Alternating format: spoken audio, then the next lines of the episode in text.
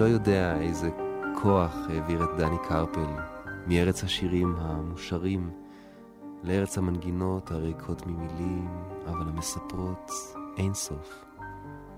דני הוא אמן הדיבור המדויק, הזהיר, שדר שתיקות, ודברים שבאים בזמן הנכון, בזמן שלהם.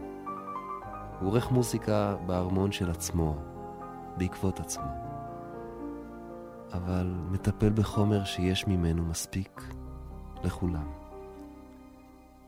דני יודע שכמו שטיח קסמים אגדי, רק המוסיקה תיקח אותנו מהמקום בו אנו משועבדים למקום טוב יותר. הוא לא מנסה לכבול אותה למגבלות המקום, לחוקי האדמה ולצו השעה החולף ונעלם. המוסיקה היא הדהוד של משהו אינסופי, בעולם של גבולות מפורשים, בעולם של גבולות סופיים, בעולם גשמי, בעולם גמור. אבל עולם שצמא, כל כך צמא למשהו אחר.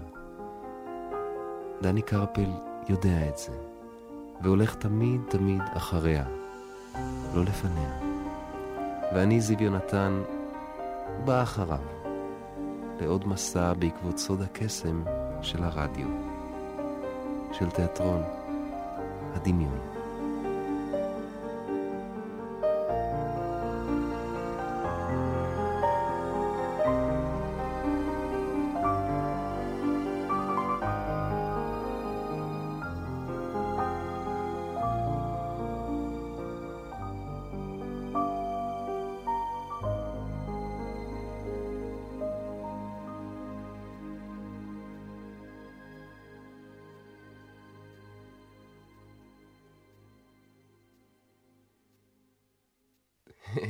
קודם כל שלום דני.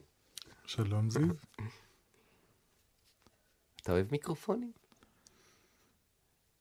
אתה אוהב את הקרבה של הכלי הזה, של האיבר הזה? אה, די, די אוהב אה, את הקרבה של המכשיר הזה, אבל אני רואה בו מתווך, אני משתדל לראות את, אה, את, את המטרה שמעבר. כלומר, את המאזין, הוא, הוא בשבילי חתיכת מתכת שיש לו את התכונה הפלאית הזאת, כשאני יושב בחדר אחד מרוחק וסגור וקטן ואטום, אה, אה, להביא את זה לחדר אחר שאני יכול לדמיין אותו, אבל אני לא... אני תוהה הרבה פעמים לאן אני מגיע מעבר למיקרופון הזה. אבל יש איזו, יש איזו דמות שככה מלווה אותך, שאתה בעצם מדבר אליה תמיד. אני מדבר אל אשתי. ואולי זה אחד ההסברים לנימה המאוד רכה, המאוד משתדלת אה, להסביר, לשתף. ולפני שזאת הייתה אשתך, סליחה על השאלה מרושעת, לא מרושעת, אה, אני נבוך קצת. אני מקווה שהייתי בוגר ומגובש מספיק אז כדי להבין למי אני משדר, אבל עם השנים הבנתי שאני צריך להתמקד ב...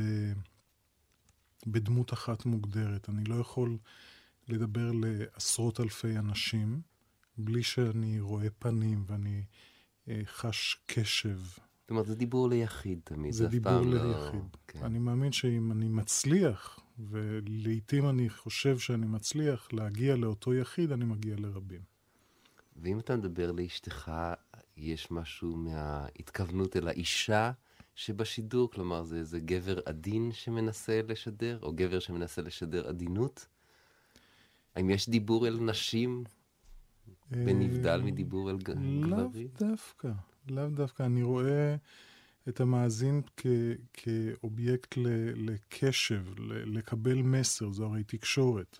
זה הרי תהליך שבו, איך שלא מסתכלים על זה, יש שתי נקודות אה, שדרכן, שביניהן יש מרחק, ו, ועל המרחק הזה עוברים מסרים, הנה ושמה, לרוב זו תקשורת דו-סטרית.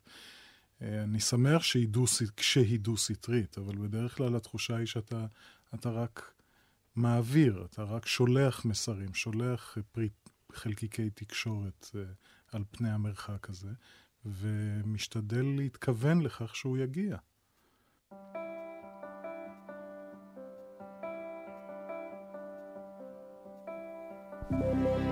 כך נקבע לאחר בדיקות שעשו אנשי משרד הפנים.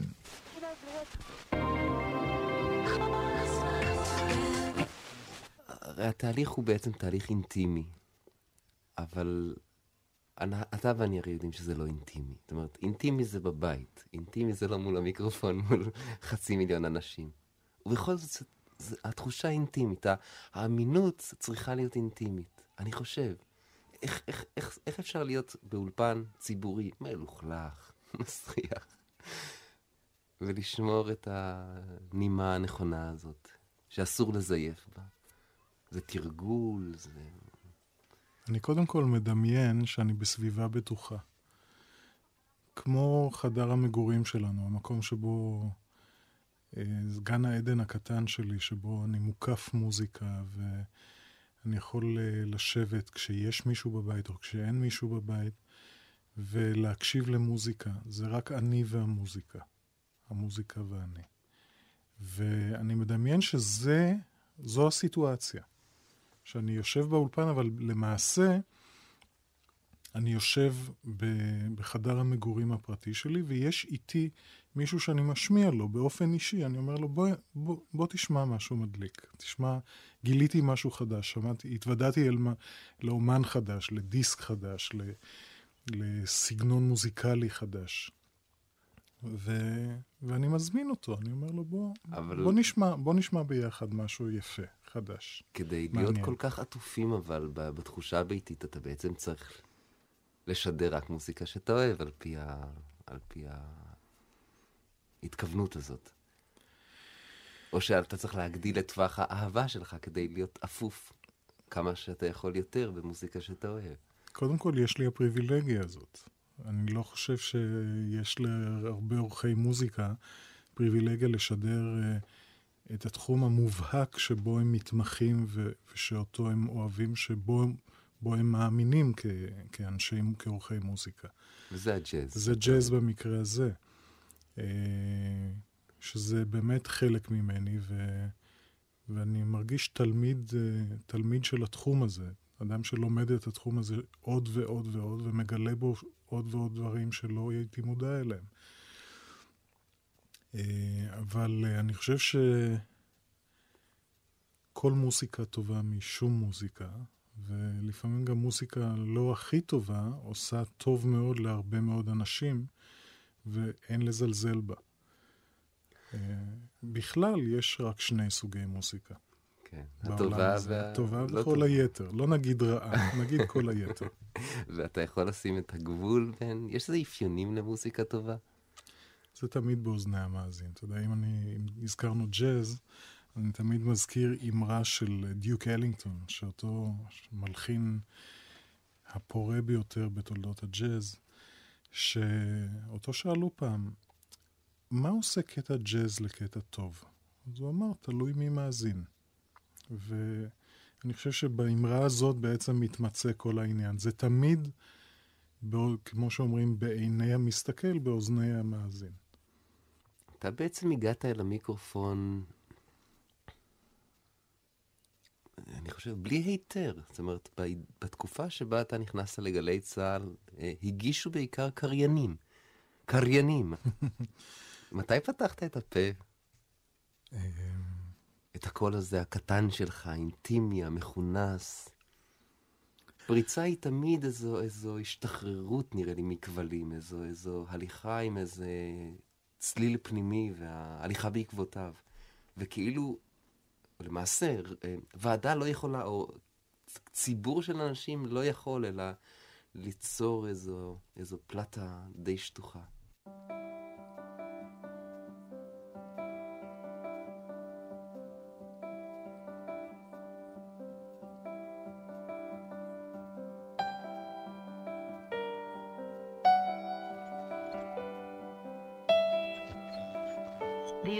military has introduced a new rule requiring foreigners and Israeli civilians entering the Gaza Strip to sign waivers absolving the army of responsibility.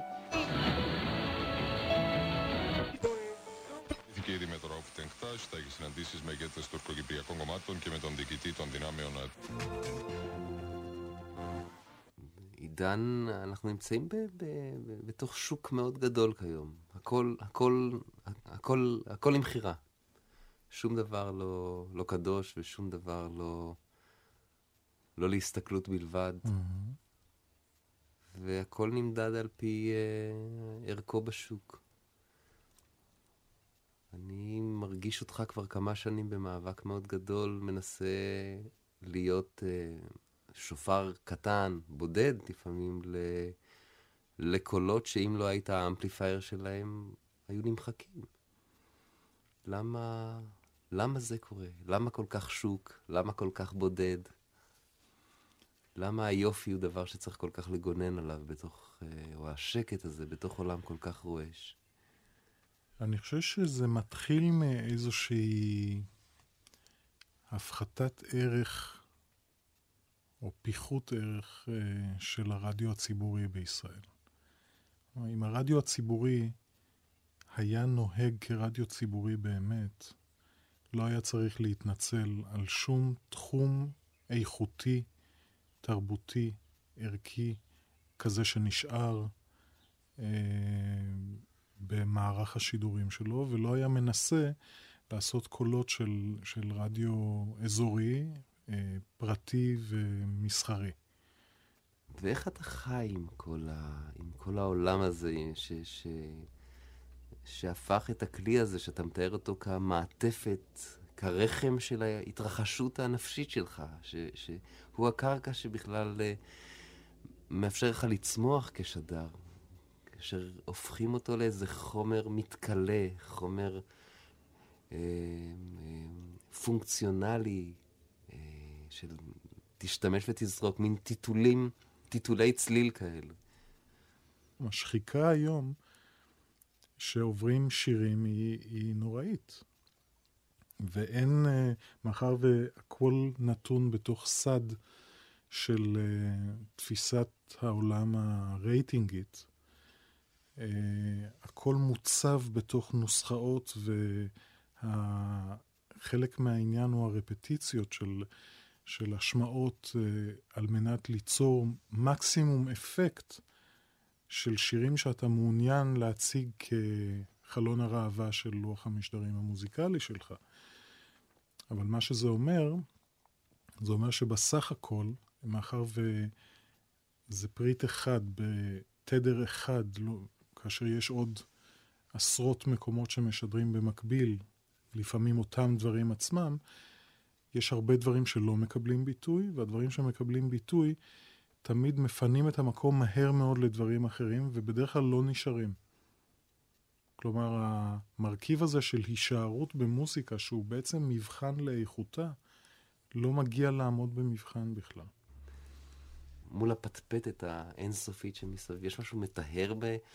בלתת לכלים לדבר? בעיניי כן. אני, אני קודם כל איש של צלילים. כשאני שומע מוסיקה, אם יש בה מלל ויש בה מוזיקה, אני שומע קודם כל את המוסיקה. ואני יכול לשמוע אותה משמיעה מוקדמת מאוד לעומק של כמה וכמה רבדים.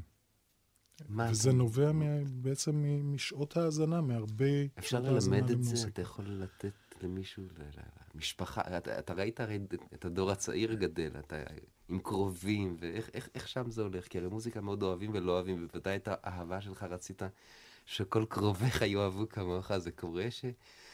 שהם לא רואים את הצבעים, כמו עברי צבעים, שהם לא רואים את הצבעים שאתה, הם לא רואים את הקולות שאתה רואה? אני מראש, לא, מראש לוקח בחשבון את האפשרות שהם רואים אחרת את הדברים, כי הם, הם נקודת מבט אחרת. כל אדם הוא נקודת מבט. בירושלים שעושים מן העדר. בי נרשמו כבר.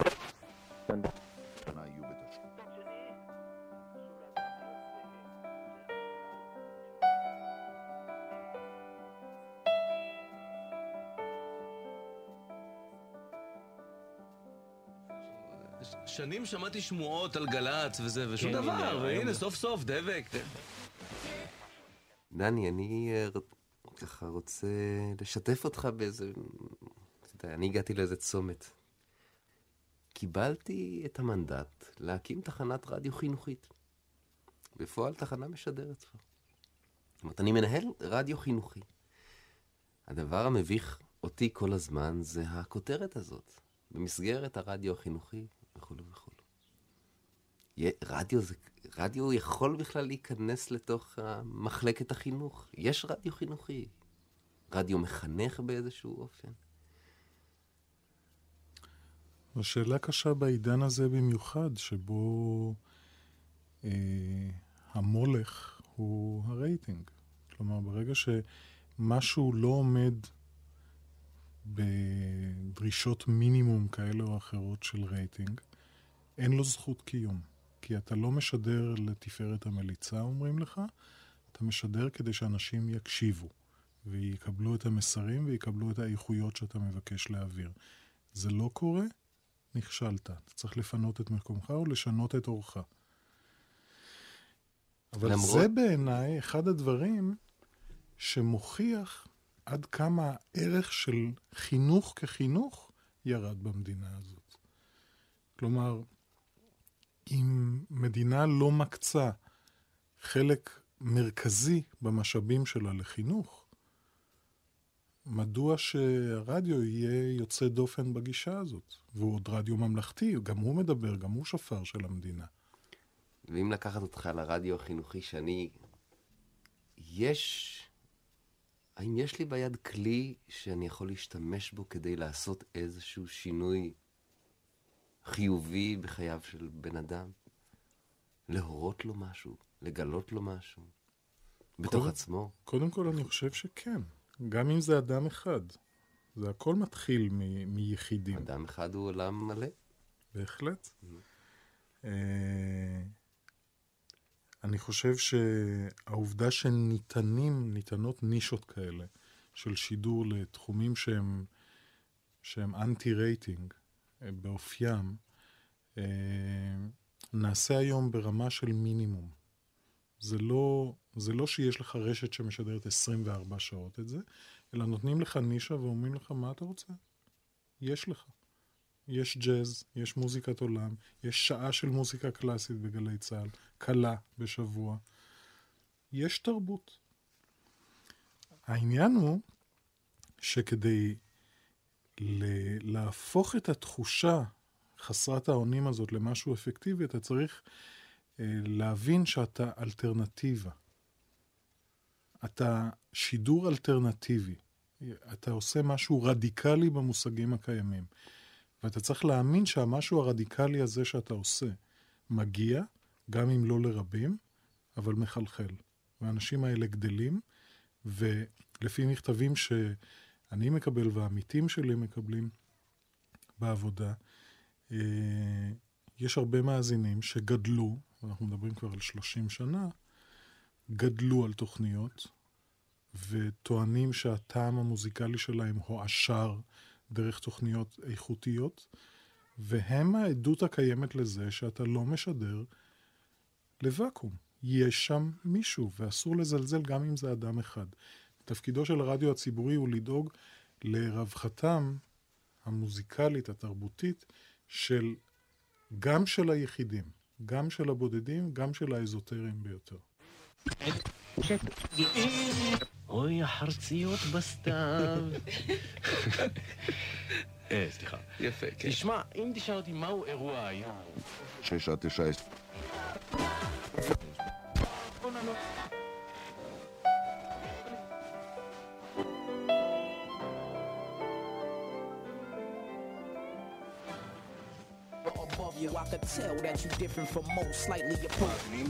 איפה...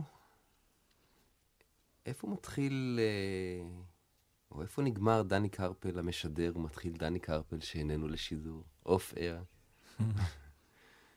אתה, אתה מתלבט, אתה, או בשנים הראשונות אתה חשת איזה רצון לפתוח יותר משהיה נכון לפתוח? אה, אני חושב שתהליך ההפריה שבין האני האישי, הפרטי, החיים הפרטיים שלי, לבין התחום המקצועי, הוא מאוד מאוד הדוק. אה, אני ראיתי את עצמי בגיל 12 עורך תוכניות מוזיקה. לא קריין ולא כתב ולא שום דבר אחר, לא שום דבר זוהר אלא מישהו שיושב בתוך מה שדמיינתי לעצמי כהיכל, שיש בו רק מוזיקה, המון מדפים של תקליטים ומקורות האזנה למוזיקה, ו, ואני מוקף רק בזה, ואני עושה רק את זה. זה כמו אדם שחולם באמת לבנות היכלות, ארמונות, חלומות, זה לרפד, לרפד את, ה, את העולם באיזה חומר קסום שהוא מתוך החיים, אבל גם מזריח אותם ולוקח אותם אל מעבר לקונקרטיות בדיוק. הקשה שלהם. ולא תאמין, אבל כך דמיינתי את גלי צה"ל. זה קשה להאמין היום, ש... אני לא אספר לך על הביקור הראשון ועל הטראומה שליוותה אותי זה. אבל מתוך הבניין המכוער הזה, הרבה חלומות ככה, הרבה בלונים צפוניים התרוממו. זה העניין, מכיוון שבאמת, אה, אני חושב שחלק גדול מהאנשים שמגיעים לגלי צה"ל מגיעים עם חלום. ואם הוא לא מתנפץ, אם הוא מתעשר ומתפתח ו... ועובר את הפאזות בזמן, אם הטיימינג של האיש הזה נכון, הוא יכול באמת להגשים את החלום הזה ו- ולחיות בתוכו. והתחושה שלי הייתה אה, שזה מה שאני רוצה לעשות. בפירוש ראיתי את עצמי עושה את זה, את התפקיד המסוים הזה. עורך תוכניות, מביא מוזיקה טובה לאנשים, הטובה לתפיסתי, להבנתי, לאנשים אחרים, ו... ו- מעשיר במשהו את uh, חיי היומיום שלהם. מוציא אותם קצת מה... מהבעייתיות הזאת של חיי יום-יום, מהמועקות, מהדאגות, מהפחדים. והמוזיקה היא האמצעי, כך ראיתי את זה. נשמע מאוד נאיבי היום כשאני חושב על זה, אבל אני עדיין כזה, מה אני אעשה?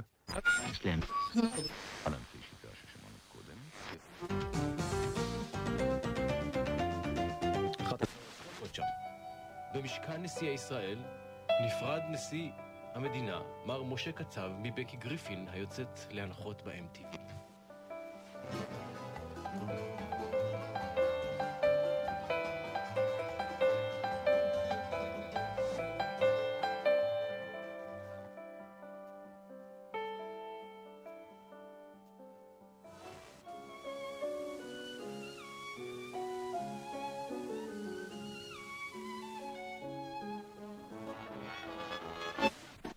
זה מעציב אותך ששירים לא שינו את העולם בסופו של דבר, לא מנעו את ה... שירי האהבה והשירי המחאה היפים ביותר לא מנעו את המלחמות ואת השנאה ואת העוינות. אני חושב שהם לא מנעו והם לא חיסלו ולא כילו, אבל אני חושב שהם נתנו תוכן ותקווה להרבה מאוד אנשים. ואני מאמין שהרוע בעולם הזה הוא לא... הרוע בעולם הזה עדיין נתמך על ידי אנשים מעטים יחסית, אלה מעטים יחסית שמפיצים את, ה, את הרוע, והרוב הם אלה שנתונים לה, להשפעה, להשפעה הזאת. הזאת. מדוע אנשים הם ספוג כל כך... אה... צמא ל, ל, בגלל הפחד, בגלל הריקנות, בגלל תחושת עין האונים. ספוג למה?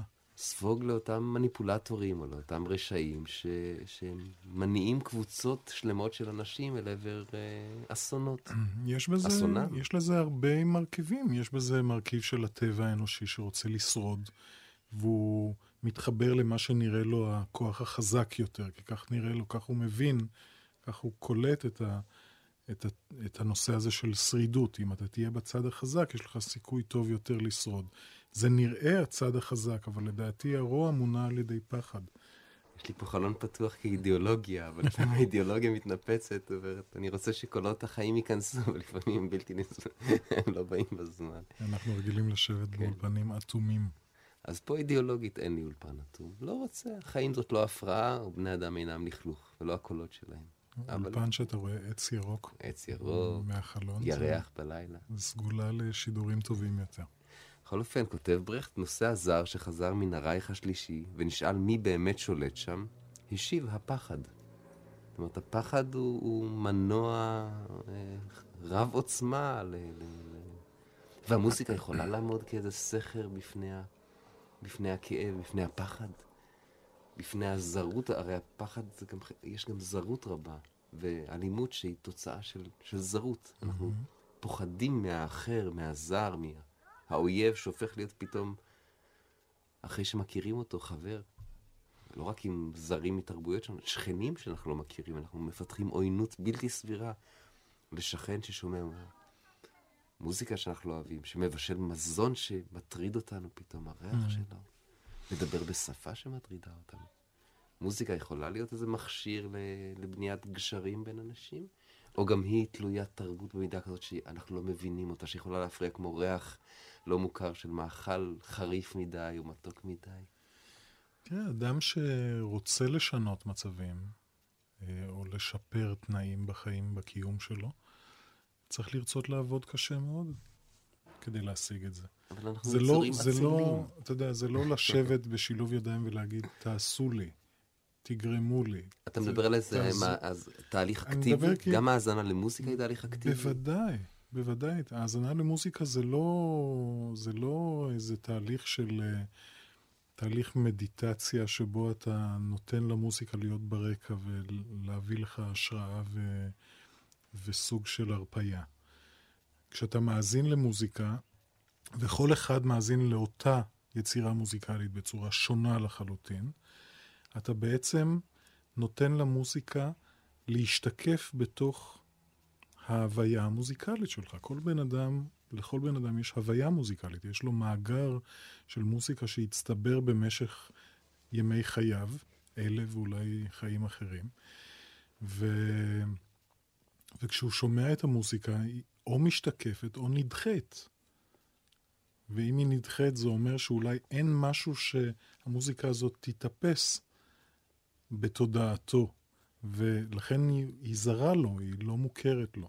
במידה שהוא ירצה ליצור איתה היכרות, הוא יקשיב לה פעם ופעמיים, עד שהוא יוכל... אה, תהליך מודע לחלוטין, אתה מתאר. לחלוטין. אני, אני בהחלט, בדיוק כפי שאני חושב שתהליך של יצירת מוזיקה זה לא תהליך שבו המוזיקה נהיית. היא לא נהיית. היא נוצרת בעבודה, ב, ב, היא, זה, זה מעשה מרכבה. ו... אני חושב שמאותה סיבה יש הרבה מאוד יוצרים שיגידו לך שהשראה זה לא איזה משהו שנכנס דרך החלון בדמות של ציפור, ואז לפתע הכל מתחיל לקלוח לך על הדף ואתה יוצר מאמר או שיר או, או מוזיקה. סנדלרות, עבודת רצענות. ממש כן. כך. time they need it. It's affecting uh, physically and uh, psychically. Physically. אז בואו לא ניתמם. זה אחד. דבר שני, במקום כל הטראנס אפשר...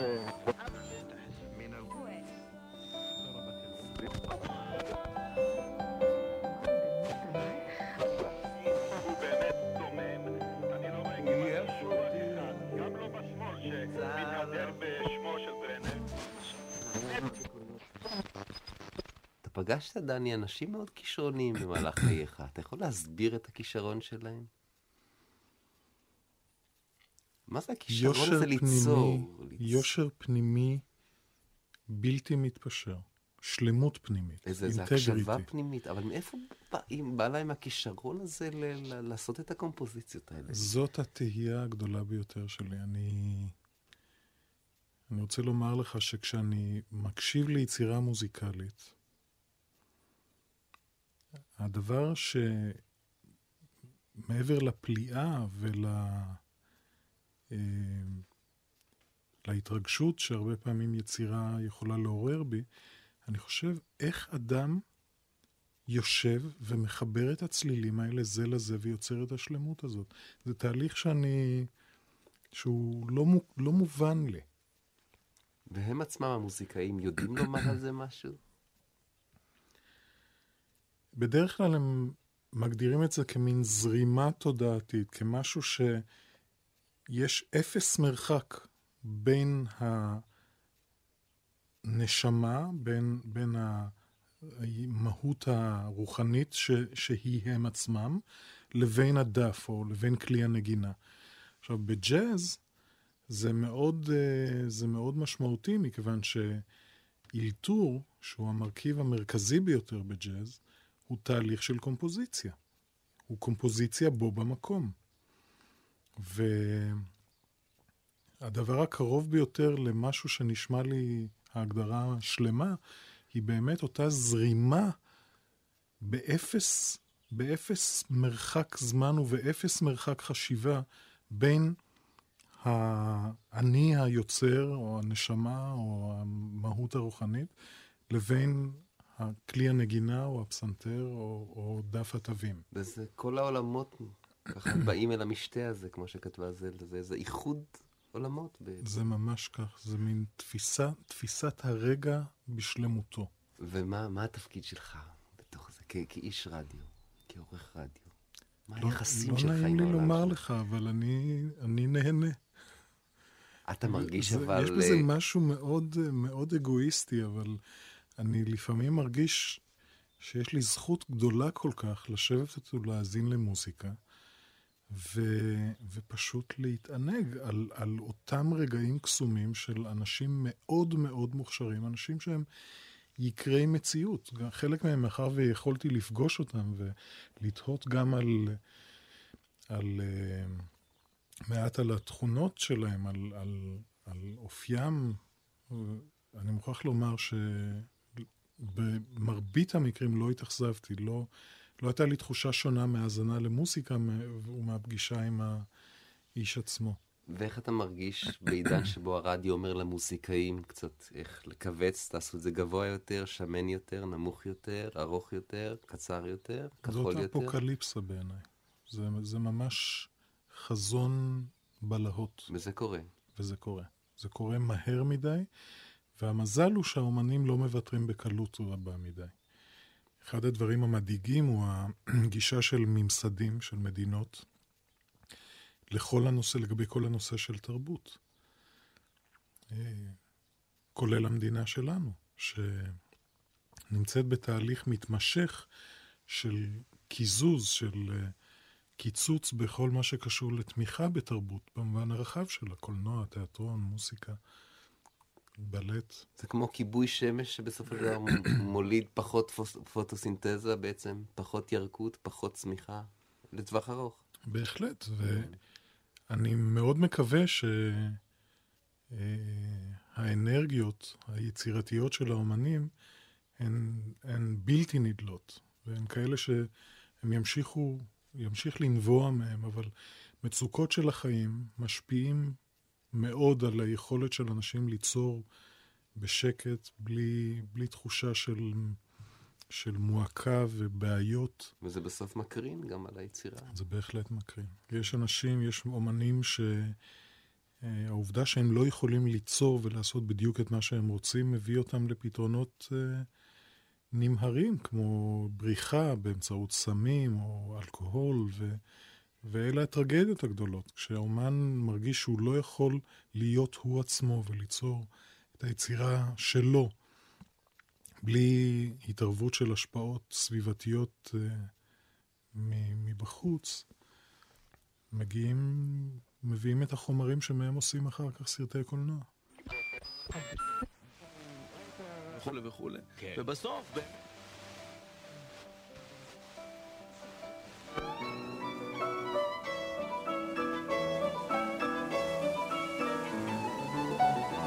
כרטיסי כניסה לקצמן.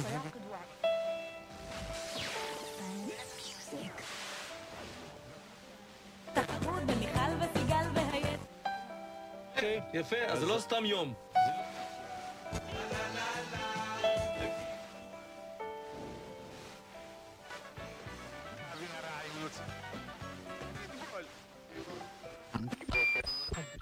רדיו הוא מדיום אישי יותר מטלוויזיה? הוא מדיום אישי בכלל? בעיניי האינטימיות של הרדיו מורכבת מכך שכשאתה שומע מוסיקה ברדיו, אתה שומע את זה רק דרך מערכת השמע. ו... ואתה לא, לא רואה אלא בדמיונך מה שאתה רוצה לראות. החופשי להפליג עם המוסיקה לאן שאתה רוצה. והעם רואים את הקולות, אתה רואה את הקולות. ממש ככה. כן. זה ממש כך. כן. יש בזה משהו אפילו קצת אלוהי. כן. כי אתה מרגיש שהמוסיקה מחמיאה לך. יכולה מאוד להחמיא לך, מאוד לתת לך את המקום ליצור. דיברנו על האזנה שהיא אקטיבית. אני חושב שהרדיו מאפשר האזנה אקטיבית למוזיקה. מה שהטלוויזיה לא יכולה לעשות. גם מכיוון שבטלוויזיה אתה בסופו של דבר רואה את המוסיקה בעיני הבמאי, בעיני איש מסוים שאו מכיר את המוסיקה ויודע את העבודה שלו, או לא כל כך מכיר את המוסיקה. אז אתה יכול לשמוע פרץ של תופים ולראות פתאום את הכנר מנמנם. ו- ובעצם אתה רואה את זה בעיניו של הבמאי. זה שונה ברדיו, יש בלתי אמצעיות בין המאזין לבין המוסיקה. וזה נתן חירות בעצם לאדם עם, עם העדינויות שלך בעצם להיות קרוב, גם האינטימיות על המיקרופון. אחד הדברים שגיליתי כאשר הגעתי לרדיו, שכיוון שאין מצלמה מול הפנים שלך, אתה יכול מאוד מאוד להתקרב אל המיקרופון. מסתיר את כל הפרצוף, אבל מאפשר לדבר מאוד בשקט. ודיבור שקט בעצם יוצר גם סוג של קשב שקט, כי המיקרופון הרי מייצג את האוזן של המאזין. אם אני לוחש, הוא מתקרב, או היא מתקרבת. זאת רווחה גדולה, כי הרדיו שעמד במרכז הסלון בשנות ה-30, 40, ה-50, אפילו ה-60 ועוד ה-70, בארץ לפחות, פתאום הפך להיות רדיו של ווקמן, של מכונית, ליד המיטה, רדיו שאפשר לדבר בשקט. הוא כבר לא סלון, הוא לא של כל המשפחה, הוא, הוא של מיטה אחת, מכונית אחת, ווקמן אחד. זה נתן לאדם. כמוך בעצם את האפשרות, לא? אני חושב. תראה, מלכתחילה לא דיברתי אחרת מכפי שאני מדבר רגיל. אני חושב שגם מבחינת שפה, או אופי השפה. אתה חושב שאתה יכול לחדור לרדיו בשנות החמישים? לרדיו משה חובבי? אני חושב שלא. האמת היא שכל ההשתלבות שלי בנושא של הגשה נולד uh, בהדרגתיות ודי די במקרה. לחשת את דרכך, התגנבת לחש... אל תוך המיקרופון. אפשר, אפשר לקרוא לזה כך, אבל... Uh... רק אחר כך נדחוף אותו בראש שלך. הביתה גאון.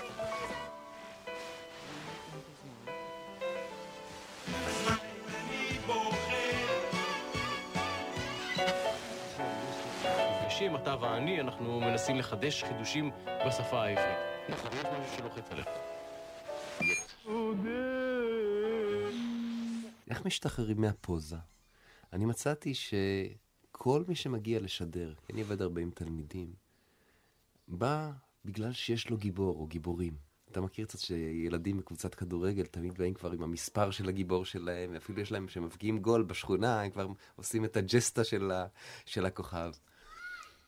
אז זאת המוטיבציה שמביאה אותם אל המיקרופון. מרגע שהם מגיעים אל המיקרופון, הם דווקא צריכים להתנקות מה, מהפוזה הזאת. ולפעמים קשה מאוד לקלף את החומר שלמעשה עזר לך לחצות את, ה, את, ה, את, את השכבה האטמוספרית הזאת. אני רוצה להזכיר לך שהחלום שלי היה להיות עורך מוזיקה. אומרת, אני בא משם. אם, אם יכולה הייתה להיות איזושהי פוזה, אני חושב שהיא הייתה צריכה להיות בתחום הזה. אבל לא היה לך דגמים של מגיש של שירים, או היה לך... לך... היו לי גיבורים של uh, מגישי מוזיקה. כן. אנשים ששירתו בעיקר בגלי צה"ל. מי למשל? Uh, אורי לוטן היה גיבור תקופת הנעורים שלי בתור מגיש מוזיקה. עיינה אילון. התרשמתי, אהבתי גם את, ה, אה, את הקולות שלהם. אגב, אורי לוטן הוא קריין שמדבר מאוד מאוד קרוב למיקרופון, מאוד קרוב למיקרופון. וזה נשמע כך, זה מוסיף איזה סוג של ליטוף לקול, לנימת הקול. ויאנה אילון גם. אהבתי את העובדה שהם היו קריינים שדיברו בשפה של, של בני נוער של אותה תקופה. זה היה מאוד חשוב לי. אלה האנשים שמבחינתי, בדור שלי, אנשים שפתחו מאוד את הנושא של קריינות לשדרות מוזיקה, לדי-ג'יי. הם היו די-ג'ייז במושגים של היום, אבל ברמה הרבה יותר, רמה אישית הרבה הרבה יותר גבוהה. והצליחו לעשות את מה שבמוסיקה, למשל, החלונות הגבוהים ולפניהם התרנגולים הצליחו לעשות בשירים. לשיר בשפה שאנשים מדברים ברחוב, אנשים מדברים אחד עם השני. אל יחזקאל, בומבה של נביא וכך הלאה. אה, תוך כדי זה שהם מגישים מוזיקה טובה, והם תמיד דאגו להגיש מוזיקה טובה. ואני חושב שהמודל היה יותר האיכויות האלה.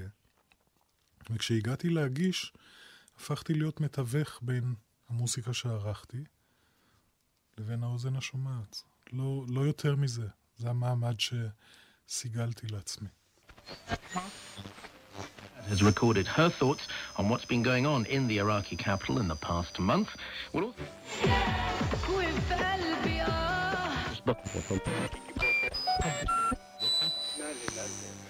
هو موضع تصديق מה כל כך מרשים באישה? זה משעשע אותי, אנחנו מדברים על רדיו שקט, כאשר רדיו כלי משמיע קולות, משמיע רעש בעצם. אנחנו מנסים ליצור איזה, כמו שבתאורה, בקולנוע, מנסים קצת להחשיך, ולפעמים באיזה סצנה דרמטית מדליקים רק נר. או האקוויוולנט, אני חושב, המוזיקלי, משמיעים שום זמזום של זבוב. על ידי הזבוב אתה מבין שמאוד שקט, כי אם שומעים זבוב, סימן שאין פה הרבה קולות. אנחנו אבל חיים במציאות כל כך לא שקטה. הצעקות ברחוב, אזעקות, מי בכלל מכבה אזעקה? מכוניות מצפצפות מבוקר עד לילה. אז בתוך מציאות שבה אנשים צופרים אחד בחו"ל, אתה צופר כשאתה עומד לדרוס מישהו. לא שאתה רוצה להגיד לו, אהלן, מה העניינים? בתוך מציאות כזאת גם הרדיו מתקשה מאוד להיות שקט, כי אתה יודע שהוא עומד אה, להידרס על ידי כל, כל מפגע אקוסטי אחר, שאגב, לא נותנים, לא נותנים עליהם את הדעת בדרך כלל. כן. יותר מודעים כבר לזיהום, ללכלוך, לזיהום החופים. לא עושים שום דבר, אבל לפחות מודיעים שהחוף מזוהם. לא מודיעים למשל שרועש מאוד היום. שחמישים מכוניות ברחוב אלנבי אה, אזעקות פה. לא תראה, מודיעים, מודיעים הם רק אה, על מי שנהרג, ולא מודיעים על מי שנולד. נכון, נכון. יש לי תחושה שהתקשורת קשה לי לומר את המילה נהנית, אבל מעודדת איזה מצב של אינפקציה תמידית. אנשי החדשות, אחדים מהם חבריי הטובים, מעודדים גם כאשר לא קורה שום דבר. התקשורת מעוררת איזה מצב של אינפקציה, של, של, של, של, של דלקת, כדי, כדי למשוך את תשומת הלב. בתחום המוסיקה, הרבה רעש, הרבה רצון למצוא חן, הרבה... בוא אליי, בוא אליי, אני נותן משהו שאתה אוהב. אני מחכה לרגע שבו אני אגיד, בוא, אני, אני, אני, בוא, בוא אליי, יש לי משהו שאתה עוד לא מכיר. השאלה היא איך אני מזמין אנשים למסע קסום ובלתי מוכר. איך אני מפתה אותם במצב של קהות חושים ועייפות ועצלות? קודם כל צריך להכיר בעובדה שאתה אכן מזמין אותם. אני מוכרח לומר לך שהייתה לי הפתעה מאוד נעימה ומאוד מרגשת שניגשה אליי קריינית חדשה אצלנו בגלי צה"ל, שמה אור, והיא אמרה לי, אתה יודע, אני, אני מקשיבה לך בתוכניות שלך, ואני אוהבת מאוד את הנימה הזאת של בואו איתי, בואו נשמע ביחד. ההזמנה הזאת. זאת אומרת, זה לא פטרוני, זה לא כדאי לכם, אלא בואו אליי. זאת אומרת, בואו אליי, בואו איתי, ביחד. כשאתה מזמין אותם, היא אמרה לי, אני אוהבת שאתה מזמין אותם לשמוע, אליך.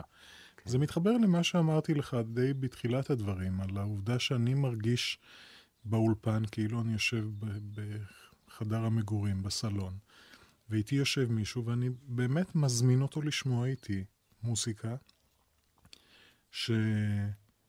שבררתי מתוך דברים שונים ששמעתי, שאני מכוון אותם לנושא או למסגרת, כי המסגרת נתונה והתוכנית מוגבלת. ו... אה, מזמין את, ה, את האיש שלידי לבוא ולהעביר איתי את השעה הזאת בהאזנה למוסיקה הזאת. אה, הגישה הזאת היא שונה מאוד מהגישה שאומרת, אלה החיים. אין מה לעשות. במדינה הזאת אתה חי. אנחנו מביאים לך את המידע. מסונן, מאוזן. אנחנו לא יודעים. אני רק יודע שכשאני פותח היום עיתון, או או שומע את הכותרות של uh, מהדורת חדשות, אני תמיד אמצא שם קונטרוברסיאליות, אני אמצא שם אלימות, אני אמצא שם סקס, אני אמצא שם שמות מפורסמים. זו נוסחה. זו ממש נוסחה שחוזרת על עצמה בכל עיתון, בכל עמוד חדשות. ומה עושים כדי לשנות את, ה... את הקלקול הזה? מה דעתך להוציא את התקשורת לחופש לשבוע? ולראות איך חיים עם זה, או איך חיים בלי זה. מה שאנחנו עושים בחופשות פתאום, אנחנו ממוכרים לחדשות, אנחנו נוסעים לחו"ל, חודש ימים, הכל בסדר. פתאום הנפש נפתחת כאילו שהיא הייתה באיזו מגננה, בבונקר. בדיוק כך. ובאותה מידה, כדי לראות עד כמה יש מקום למוזיקה בחיים שלנו, אפשר לומר, בוא נוציא את המוזיקה לחופשה לשבוע. נראה חיים בלי מוזיקה. נראה כמה שהחיים שלנו הם חסרי חיים, בלי התוספת הנלווית הזאת שאנחנו מקבלים אותה כמובן מאליו. ושים לב שהחדשות דוחפות את המוסיקה תמיד, ולא המוסיקה. והרי אלמלא המוסיקה, כפי שאמר ניטשה, היה נראה העולם כולו כטעות אחת גדולה. בפירוש כך, ואמרתי לך שוב, אני מאלה שטוענים שמוזיקה לא נהיית, היא נעשית. אנשים חיים את החיים האלה, ובתוך החיים האלה הם יוצרים מוזיקה שחלקה לפחות נותן ביטוי למה שקורה. זאת אומרת, ברגע שאתה מוריד את, ההתח... את ההשתקפות הזאת מעל סדר היום, אתה מוריד חלק מ... מהרישום, מהרישום של החיים, שאתה עד לו ואתה שותף לו ואתה שותף, שותף יוצר בו. איך היית רוצה שהשיחה שלנו תתפוגג, תסתיים, תיעצר? מין פייד אאוט או... אמ, בצליל אחד שממנו הכל מתחיל.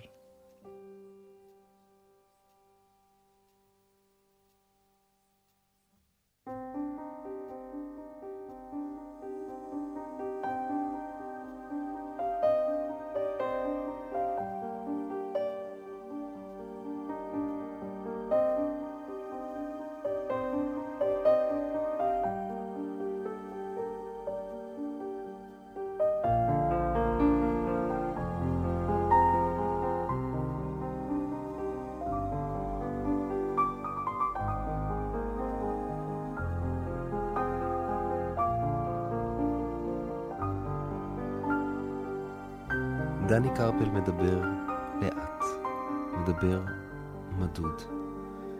הוא בורר את המילים בזהירות.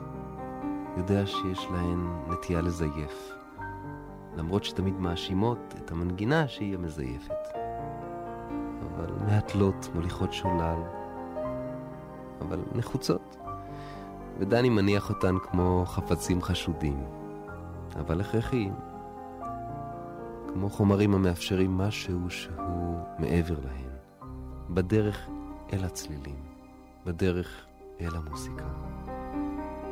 ליאונרד ברנשטיין כותב על המוסיקה, משהו נכון בעולם זה.